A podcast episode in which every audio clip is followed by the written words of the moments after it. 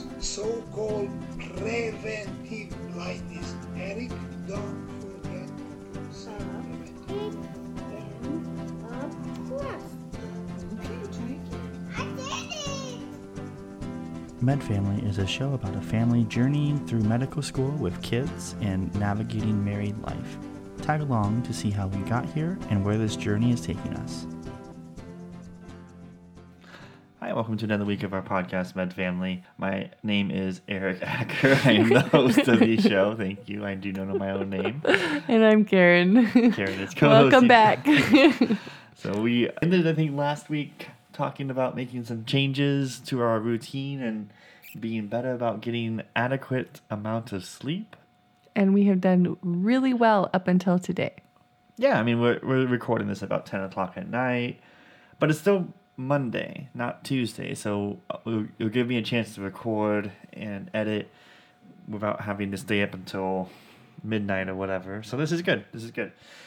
And to, truth be told, I am somewhat responsible for this uh, late start because we were having a debate on whether Karen's hearing is bad or not, and I forced her to take a hearing test. Yeah. She's been lying to me this entire time. I have not been lying to you this entire time. I told you exactly what I was told when I was younger. That hearing test was conclusive. You have no hearing loss at all. You just have bad hearing. I don't have bad hearing. But maybe you should take this test if you can't hear what I can. He just has to point out that he was right. I just wanted to point that out, yes. Yes, thanks. It's not very often that I get the opportunity to. So we, I guess we can do a, kind of the week review portion, I guess. The kids are healthy now, which is a beautiful thing. And, and they were going through this weird cyclic fever, give them some Tylenol, fever goes away. A couple of days later, fever comes back.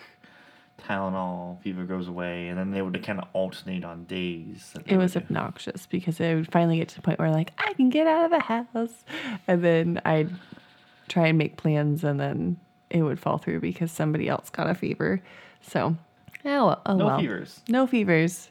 Knock on wood. We've been fever-free for three days, four days. It's been about a week.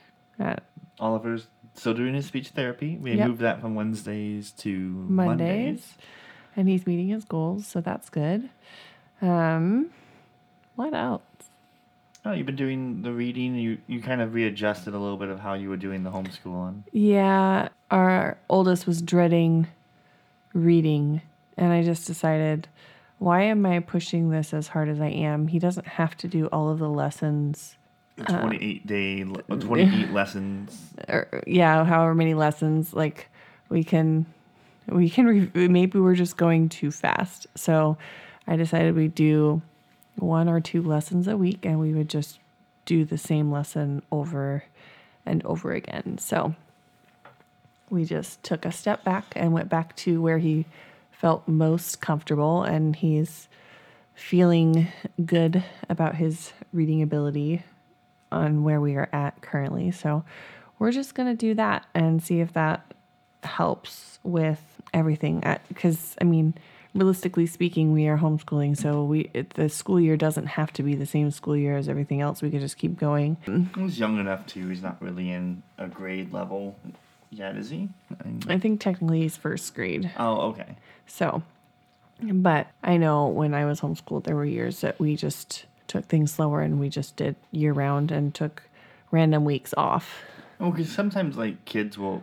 I've actually heard a story similar to this, where there are some times where kids will just struggle with reading, for example, and so you just kind of take a break for a few months, and then whatever happens in the development of that kid's brain or whatever just kind of clicks, and then you pick it back up a few months later, and they get it. Like, you, you seem like you're hitting the wall for months and months and months, and nothing seems to be progressing, and then suddenly you try it again a few months later, and it just all works, it all clicks together, and it makes sense to the kid. And it's, I think it's just a developmental thing that everyone develops a little bit differently. Um, we, of course, have milestones and whatnot that we're supposed to hit, but I think that's not true for all kids. Every, I think every kid has a little bit of a, a variance in that milestone.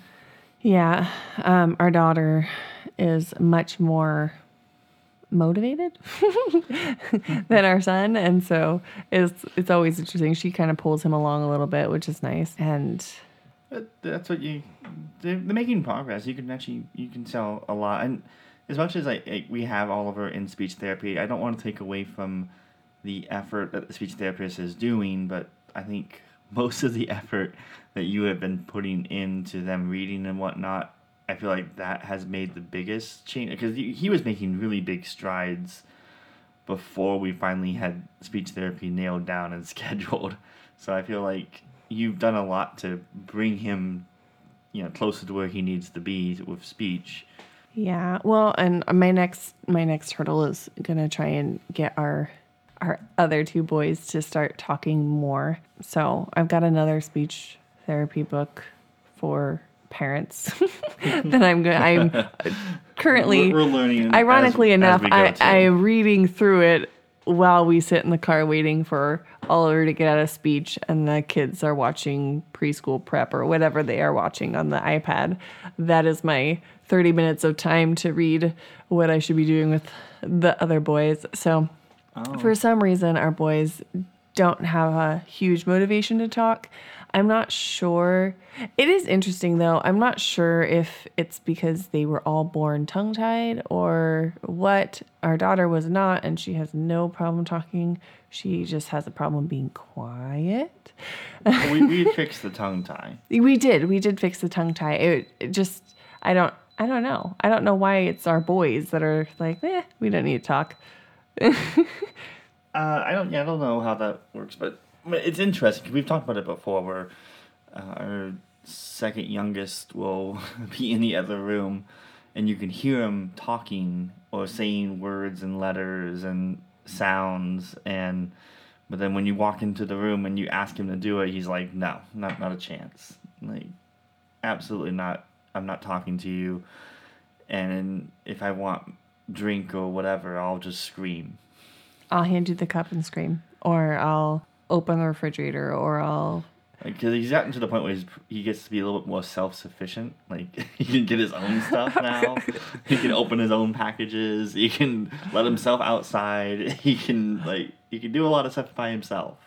And yeah, it's just really frustrating. Because, like, he'll go through his whole A B C book, and he can, t- he, like, I can hear from the other room, like, A, apple, B, ball...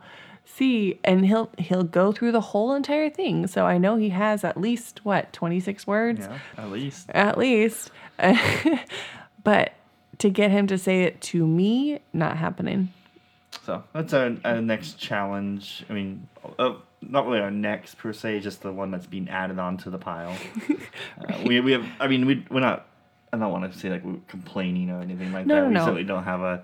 a hard life, but no, it's just a learning learning thing for me, like, because I just have to learn how to deal with it in a way that encourages the speech to happen. And that's one of the, I guess, the benefits of doing the homeschooling is that you get to um, be a little bit flexible with the schedules and try to figure out how what, what's going to work with the kid. And I mean, it's, I think if you were in school, it'd be like a one um, ideally it'd be like one to fifteen ratio. I'm I'm sure teachers out there are laughing. It's more like a one to twenty ratio or something like that. I don't know, but this is like a one on four ratio. So pretty good, pretty good ratio and odds there. um, yeah. So it's, it's I know going. a lot of work. It's not. Uh, sometimes I, I doctors have said it, and I think I, I, I agree to an extent. Like when I'm at work, it's it's kind of not. Not work, but it's uh it's like, just different. It's different, yeah. Um so I'll I guess I'll change it over to medicine side yeah. of things. Okay. Um so I just kind of the week review for the medicine sort of stuff. Uh obviously last week I started about a new preceptor, and I think I think I mentioned it. We new preceptor with another medical student for the week, and so we basically went through most of the week, and we wrapped up today with that preceptor.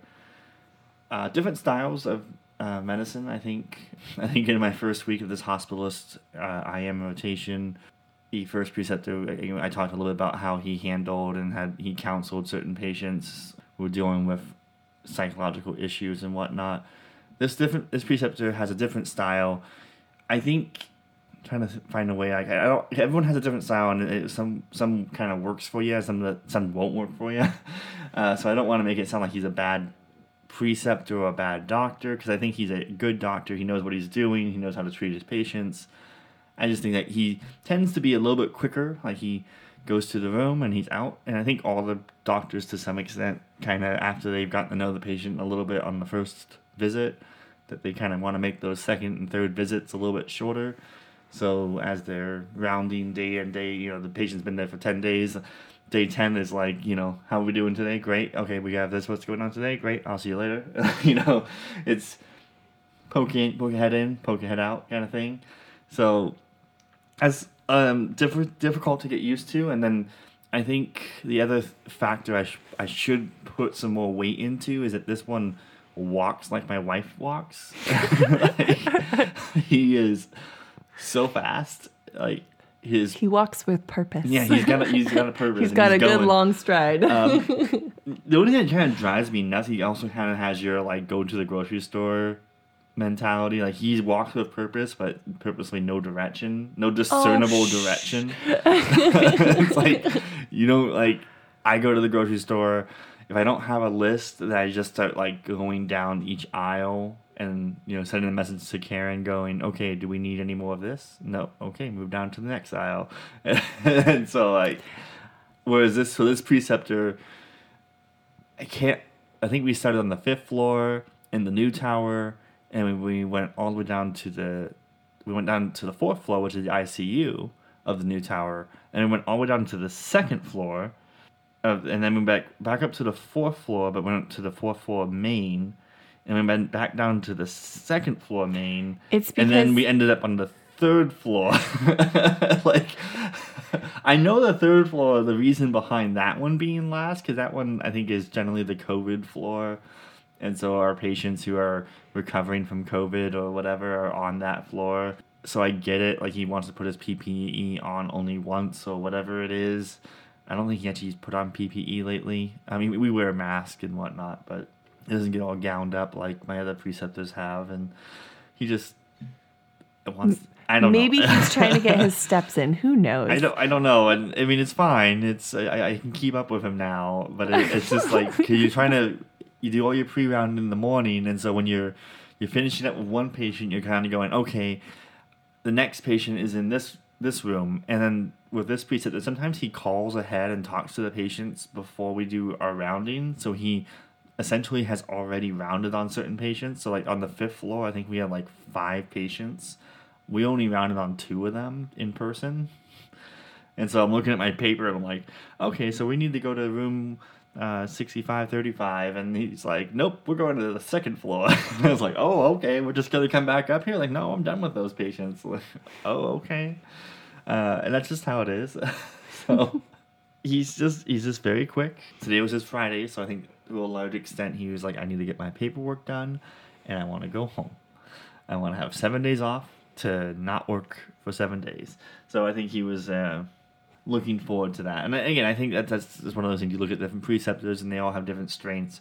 I think this particular preceptor, his strength was he had a a good way of explaining what was going on with each patient. And if the family members were there, he would take the time to talk about the treatment, go over what had happened, what's going on, and maybe what the plan was. So he was... What this, what they need to have happen in order to discharge them. Yeah, like he kind of was a little bit better about giving a, a plan or a timeline, whereas uh, my previous preceptor, which I'll have tomorrow, uh, he was a little bit more kind of high-level overview, like, oh, we're just, you know, we're all working as a team here. I have uh, these people on board, and, you know, once they sign you off, I'll sign you off. And it's kind of more, I don't want to say obscure, but a little bit more high-level, a lot of uh, wiggle room, I guess you could say. There's no hard and fast, like you said, three days and spend three days, you know. He, he's not going to get into trouble like that. So, I, anyway, it's just different styles, and you got to kind of figure out which one you like better than the other. And and I think, like, to be fair, like this this current preceptor, the one I've had this last week, he's a little bit younger. He is, I think, relatively, quote unquote, fresh out of residency, whereas my other preceptor, he's been practicing for, I think he said eighteen years or something like that. So they all have different styles of what's worked for them. And so, you know, who knows, eighteen years, you might have a very different style than you have on day one or at, you know, post-residency. So anyway, I was going to say, I we did get to see some kind of interesting stuff. Uh, I don't want, I obviously don't want to get too detailed onto the patients because obviously we got to be careful of HIPAA, we got to be careful of the patient's privacy, et cetera. But we did have an opportunity to see a transesophageal echocardiogram. That's the T E E. We had a patient with AFib and uh, presented to the E D of AFib, ended up getting admitted. I think they found like a D V T in his leg, and they so he had a few things going on. They brought him up to the floor. They did an echo, not the T E E, but just a standard echo, and that one kind of showed uh, like a ejection fraction in the, you know, below twenty, and so that's pretty low. If anyone's listening, uh, ejection fraction around fifty-five is typically normal. Anything below, you start thinking systolic heart failure. So this guy had, I think, uh, mitral valve regurg, uh, maybe aortic stenosis. That's kind of normal for older people to have aortic stenosis to some degree, just because calcification of the aortic valves is relatively common. If you get a question on UWorld or anything like that, age. Age is the cause for that, generally speaking. Anyway, so he's got kind of a lot of heart issues going on. Now, with AFib, you kind of follow the, the typical protocol of you can do rate control or rhythm control. That both are equal in treatment options for these patients. So rate control being like uh, beta blockers, rhythm control like uh, amiodarone, I hope I'm saying that right, or calcium channel blockers. I think that's uh, rate control, to be honest. So anyway, the two go-tos are like calcium channel blocker and beta blocker is generally what you see in the hospital, what what I have seen in the hospital. Every every hospital is going to be different. Anyway, so, and then of course with AFib, you, since the atria is not uh, contracting regularly in sync with the rest of the heart, you do have that turbulent blood flow. Turbulent blood is in that uh, virchow triangle of things that can cause clots. Turbulent blood flow, endothelial damage, and uh, hypercoagulation, I think, is the, the third one. Um, so turbulent blood flow, left atria in the appendage region, uh, clot. Clot goes to brain, causes stroke. that, so that, that's what you're concerned about with AFib. That's why generally you give them rate control and, um, or rhythm control, and you give them heparin. Blood thinner. A blood thinner, yeah. And if it's nuanced, I mean, there's there's a whole algorithm here, and I'm not going to go too in-depth on the algorithm. You can look it up on online med ed, uh, and those who have done it already already know what I'm talking about. But you can cardiovert these people if you, you think it's new onset. You can do it right away, but because we kind of figured this was a long onset, you can still cardiovert them, but you got to make sure there's not a clot. Because uh, when you shock the heart, you don't want to dislodge that clot, send it into the left ventricle, into the aorta, and then God knows where that clot ends up. Like, you don't you don't want that, so that's where we got to watch the transesophageal echocardiogram. So, and anyway, this particular patient, he unfortunately had a clot in his atrial appendage. He, he didn't get cardioverted. Yeah, so he still can go in and out of AFib. Uh, as the heart wants, and you still have his mitral valve uh, regurg and all the other fun stuff that goes with it. So it's always a little disappointing because you kind of want to see treatment. You want to see them treated and get better and whatnot. Uh, so it's, I don't know. It's it's, it's well, kind he's of, getting treated. You want to see a resolution. A, well, yeah, he is getting fix. treated, but like it's this is like this is a management versus like intervention that cures you. Like, I want your heart to be beating normally, and then maybe we can work it to like you what's going on with your mitral valve and whatever, a, uh, maybe a pacemaker or something like that. Like, I would like to see, I I want to see something like that where I like, okay, the patient's going to leave the hospital and his his heart failure isn't always going to be at ten, fifteen percent or whatever it is. It's a reversible heart failure as opposed to a non-reversible heart failure. So that's that's what I guess I mean when I say treated. So this particular patient is, you know, didn't get cardioverted, and he's on the medication management pathway right now. We rounded on him, and he was, that was, the, I think, last Thursday, sorry, that we did all that. It was it was cool to see the transesophageal echocardiogram, because that is a, a unique procedure. And usually I think they would drag a patient down to the cardiology department or radiology area to do that sort of test. But because this patient was a little bit more unstable, he had some I V lines going in, that they just went ahead and brought all the stuff to him. So that was interesting, uh, doing it all in the patient's room. And again, like having a different cardiologist that I've never worked with before, he had a good time just kind of explaining the process. And, you know, I, of course, had had to ask the question, which, you know, which came first, the mitral valve regurg or the atrial fibrillation? And he was like, it could be either way. So uh, maybe a dumb question, which is always great, you know. Always want to ask dumb questions to people who might be judging you a little bit. So anyway, so that was Thursday. Um, our preceptor gave Friday off to study, so I guess I got an extra day off. Okay. And then... An extra day to study. You did extra study. Extra day of study. Sorry, yes, you're right. Um, and then, of course, we... Monday, today, we rounded on this patient again. And I, you ever... Sometimes you get on these rounds, or you get into the hospital and you run across these patients where you feel like they just got hit with the unlucky stick. And unfortunately, this patient, I, I gotta stop. This is one of the things I've noticed in, in my editing, is every now and then in a serious situation, I try to make it lighter, or I try to, I don't know what I'm trying to do exactly, but I try to, I laugh a little bit through some of these. Like, it's it's awful. Like, when I'm on the floor, it's not exciting. And I mean, it's it's interesting because you're learning medicine. You're learning about things you read about, and you're seeing things that you read about, but it's like horrible, you know, like you don't want people to have these problems. But, and I noticed in my editing, I try to laugh, I try to laugh here and there and try to lighten the mood. And it's anyway, I'm not trying unco- to be insensitive. You're uncomfortable. So anyway, uh, the, the patient kind of got a little bit unlucky, and they, some bleeding going on, and the preceptor was a little bit busy today, so he didn't really stop and like try to explain it too much. But essentially, it was like there's a combination of kidney failure and liver failure going on, um, and he's bleeding from various different I V insertion areas, and then his platelet count is dropped, his fibrinogen is low.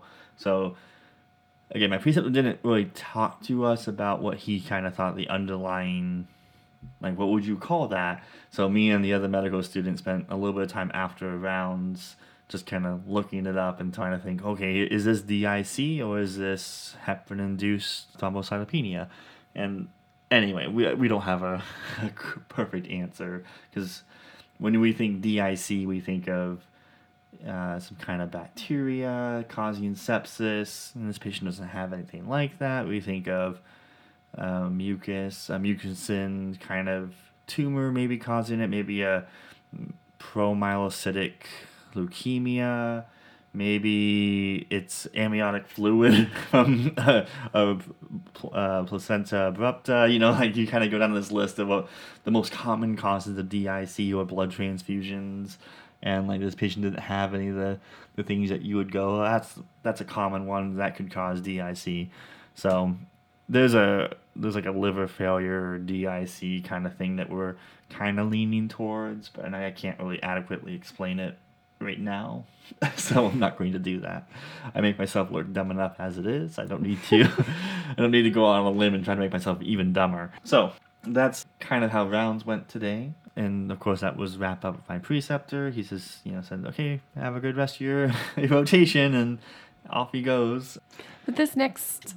The rest of this next week should be interesting, because your precept, your last preceptor, who you will be with again, mm-hmm. he had talked about you staying later and being on call with him. Yeah, I'm really kind of excited for that opportunity, because I've, I've seen a few other medical students, and they get sent off to the E D, they get sent off to patients' rooms, and they, they get a lot more instruction on what's going on, so I'm kind of looking forward to a little bit more of the instruction, as well as a little bit more of the, I'm going to send you out to do some work. I'm still struggling with that a lot, and I think maybe a little bit more hands-on experience will help me understand, like, what criteria does the patient need to meet in order to be admitted to the hospital, and what are we looking for in order to send the patient home? Because sometimes, like, I've been trying to do this practice of in my pre-rounds where I do the entire review of what's going on with the patient, and then I get to the the end point, like, okay, this is the, that was the last note. I look, I, I've read the nurse's note, I've read the vitals, I've read the labs. So what's next for this patient? And sometimes it's easy. Sometimes cardiology is like, we're going to do an echo tomorrow. I'm like, okay, that's what the plan is today. We're going to do an echo today. You know, like, that's easy. But then, like, other times I'm like, oh, I don't know what's going on. Like, you know, labs seem fine. Everything seems fine. So what are we waiting on? And, uh, you know, I, I try to write some notes down of what I think we should be doing. And, like, I think ninety percent of the time I've been wrong. And I, I think today I wrote down, like, on one patient, D C, so discharge. And then, like, the doctor comes in, talks to the patient. He was like, oh, well, the cardiology wants to do a cath. Like, they want to do a, like a coronary artery cath. And I'm just like, oh, my gosh. You know, I'm like, go home. And, like, cardiology's like, no, we want to stick a tube into the heart and figure out what's clogging up the arteries. And I'm just like, oh, my gosh. uh, anyway, that's just... That's just how it is, I guess. And so I'm hoping that when, if he sends me out to talk to patients and get some medical history and then come back and report to him, and then if I report my plan, quote and unquote, he can correct me and try, we can try to figure out where I'm going wrong on some of my plans, and I can get a little bit better at this process. So I'm looking forward to on-call a little. I mean, and it's not on-call. It's not on-call. It's just... He just kind of holds down the fort until seven p.m. at night. So it is what it is. So in my downtime, since basically hospitalists are done by eleven, well, at least for students, we're, we're usually done by eleven, twelve o'clock.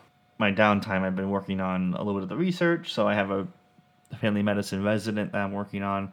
I haven't done a lot of his research yet, and I probably should. I'll probably do that tomorrow. But a friend of mine, Joe Levi, he showed up on the podcast uh, a few weeks ago, and he actively listens to the podcast. So, hi, Joe. I spent about four hours today because he had proposed uh, doing a research poster for AMSA. Uh, AMSA is American Medical Student Association. I think that's what the acronym stands for. And he's very active in that group. I'm not as active, to be completely honest, but he...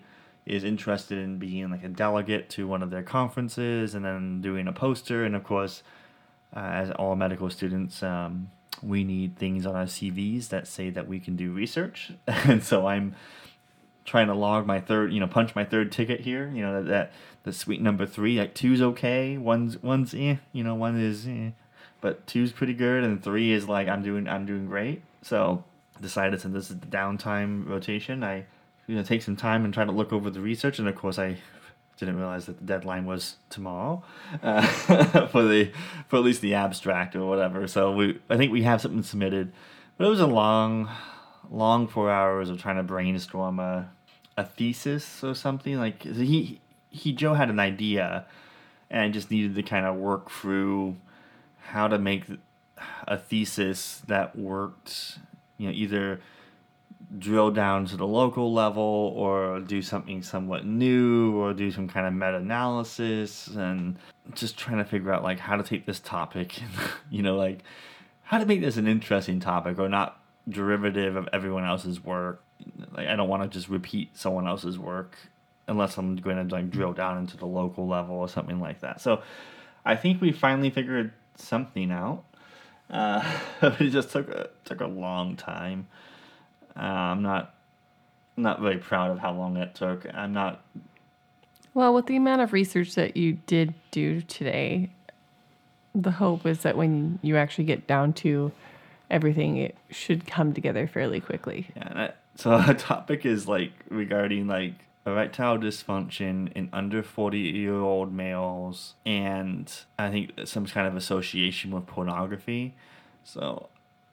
I really hope that the I T department today doesn't like look at my search history or like what what web traffic was was going on at the T L C location, because there was a lot of like Well, I know that there are certain websites that have statistics on people using certain websites, and I need to figure out if those statistics are worth looking at. So I, I don't I don't have to go directly onto the websites, but I'm searching, you know, the name of the website, and oh my gosh, I, I it's not a, it's not a, it's not a pretty search history, to be honest. Like, it, it, I mean, I think if they look at the, all the words in the search bar, they, they'll realize I'm not just some weird pervert that spent four hours in a small study room.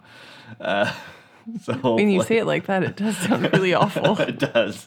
Hopefully they read the entire search, like what what I typed into the search menu, so they know it was like, oh, okay, he's looking at statistics or whatever. Anyway, it, and I think just as a follow-up from last week as well, we talked a little bit about trying to get a little bit of cardiology experience, and then trying to get a orthopedic rotation, elective away rotation finished up.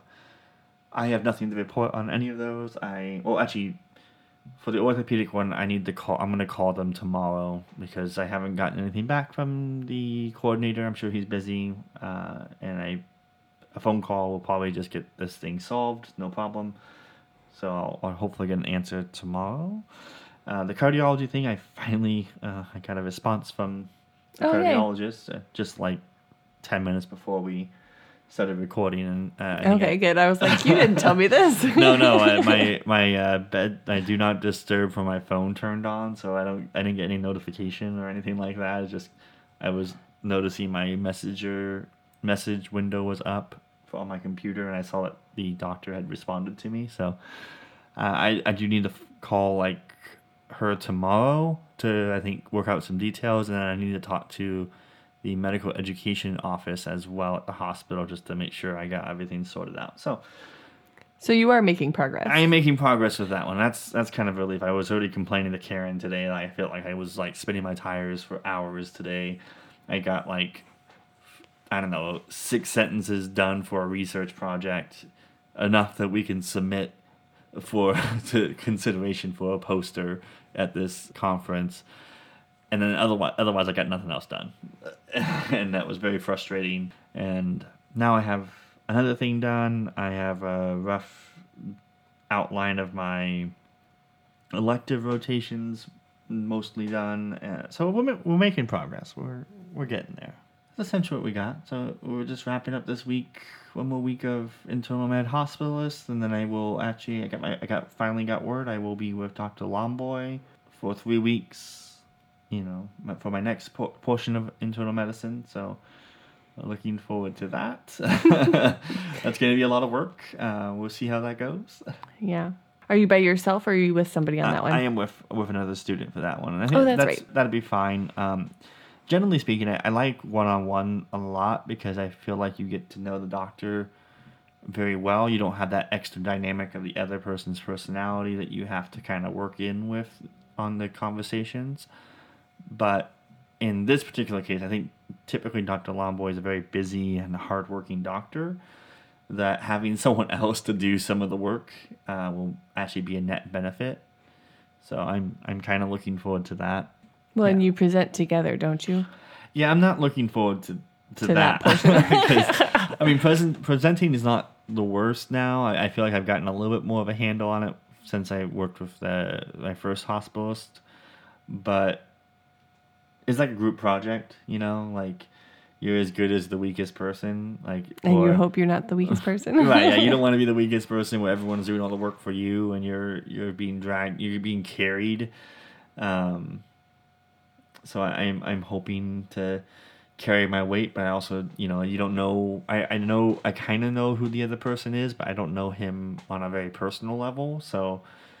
Uh, you know, it is, it, it'll be what it is. Like, you just kind of want to be responsible for your own work is, I guess what I'm trying to say is, like, group projects kind of suck in general. And so I, I just kind of want to be responsible for my own work and then judge based on my own work, and, and not, not as a collaborative work.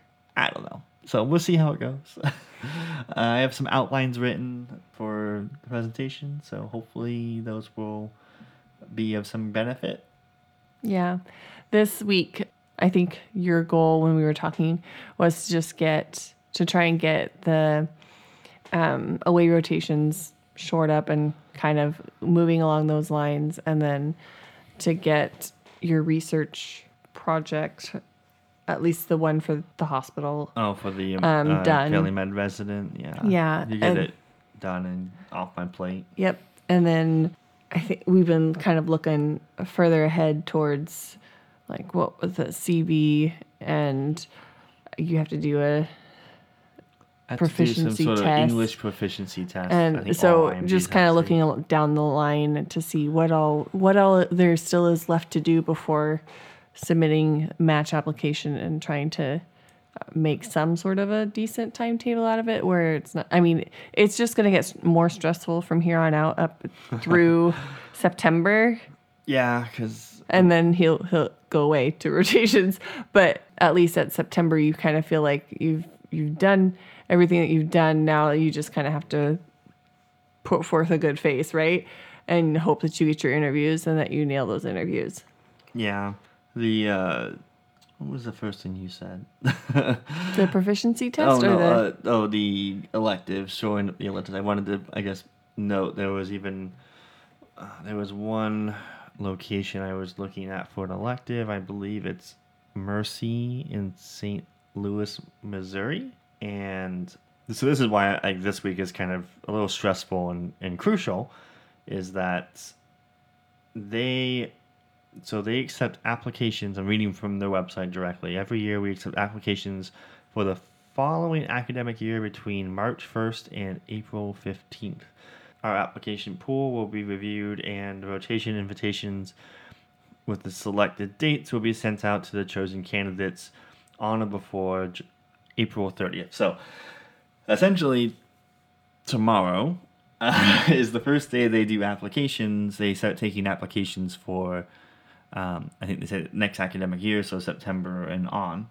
So I want to try to nail.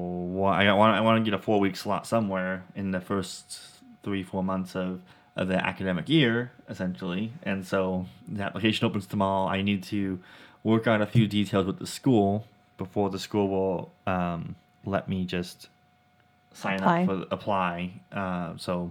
There's a little bit of juggling. You got to talk to the school, get the school to approve your elective plan. Then you got to submit another thing for an away elective, to the school to approve that away elective. And then you have to apply to the away elective. And then the school has to submit documentation on your behalf for the away elective. So there's a few things that has to happen. And obviously I'm on a timeline and a time crunch. And this week is kind of the, the best week to get it done. So it's going to be...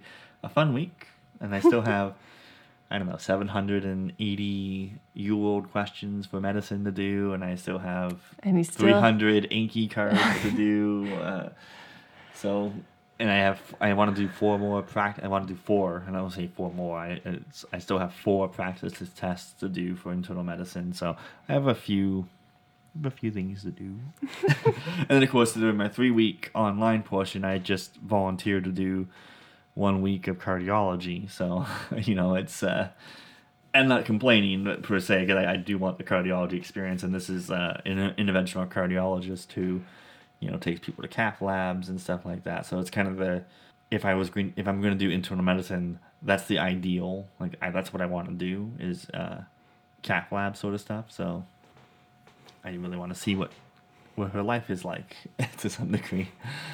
So all this to say, Eric's a little bit stressed out. He's managing no. it better than usual, and he still managed to do a workout a day. So yeah. I'm pretty proud of him for that. I have not managed this. he when you're wins. so nice to me. It's hard, so hard to like try to gloat. He wins every si- every single um, competition, but I mean, I don't. Truth be told, like the competition is more for the sake that it alerts him when I do something, so then it motivates him to do something, not necessarily that I think I'll ever win. You could if you put your mind to it. I mean, I don't know how. That didn't come out quite right. Like, yes, you're, you're just sitting at home eating bonbons, and if you really really wanted to, you could work out more. Like, that's not really he, what it, He says this, but, like, I, I put on workout clothes at about, like, noon today, and we didn't get a workout in until after the kids went to bed. Yeah. Because between school and feeding them and baths and trying to get them to pick up their toys and be responsible little human beings, and the inevitable mel- inevitable meltdown that goes along with it. You just, uh, like, time flies. Fine, fine. Here I was, I was like, I wanted to kind of gloat that, like, I've won, like, twenty to nothing at this point. But then Karen's like, he's been doing such a good job. I'm so proud of him. It's like, come on. This is that competition. It was the competitive spirit. And no, I, wow. He gets to go to sports every Friday. We'll have a competitive spirit for the, like, next, not... Yeah, the next three weeks when you're with Lomboy, I'll win every single one of those because you're going to be there from, like... I'll get my steps in. Six to six. Hey, if you walk fast, you, I mean, I got easily five minutes of exercise there just by walking you do, fast. You do because your heart rate spikes. Hey. I walk like that every day. Does I think it beta count blocker as exercise? To try to counteract this heart rate spiking, just put it accurate. Anyways, we're getting off topic. If there is anything that you would like us to cover, please do message us. We are working on a few. We did um, get a request, and we're trying to figure out how to accommodate that best. Uh, yeah. Um, we're also working on a couple special episodes that will come up probably in the next few months. I might be stashing a few of them away for a surgery rotation for one of those days that I'm like uh, on call and... I don't have time to do editing and don't have time to study, and I have to submit C Vs and M S P, M S P Es and whatever. So I might stash a few special episodes so that when I need a little bit of extra time, they'll be there. So all that to say, please do reach out to us. Um, Instagram is probably the best way to do so. Or um, you, you can, can leave a comment or uh, rate us and comment on Apple Podcasts. And I think Spotify has a a similar feature as well. I'm not really sure, but yeah, if um, you like, like Karen said, it's, Instagram is probably the most efficient way to, to reach us. And Karen, of course, gets all those messages, but she tries to respond. You know, I think there's been a couple instances someone's asked a question and Karen just hands the phone over to me and just says, answer this question. I just, I just if do. It's not in my wheelhouse, I will not answer it, so but I will get you the answer if we'll, I can. We'll try to answer all the questions we can. Um, and again, we there, there was one request that we're trying to accommodate. Uh, we just need to find the right people to accommodate such request and uh, to try to keep it within the spirit of what we're, we're kind of accomplishing here on the podcast. So we're working on it. If if if you're listening, you know you know who you are. We're working on it. Uh, we haven't forgotten. It's just uh, things take time, I guess, is yeah. the best answer I can have. But we're definitely going to get that done. Anyway, that should be it for the week. We will again talk next week. Have a good one. Bye.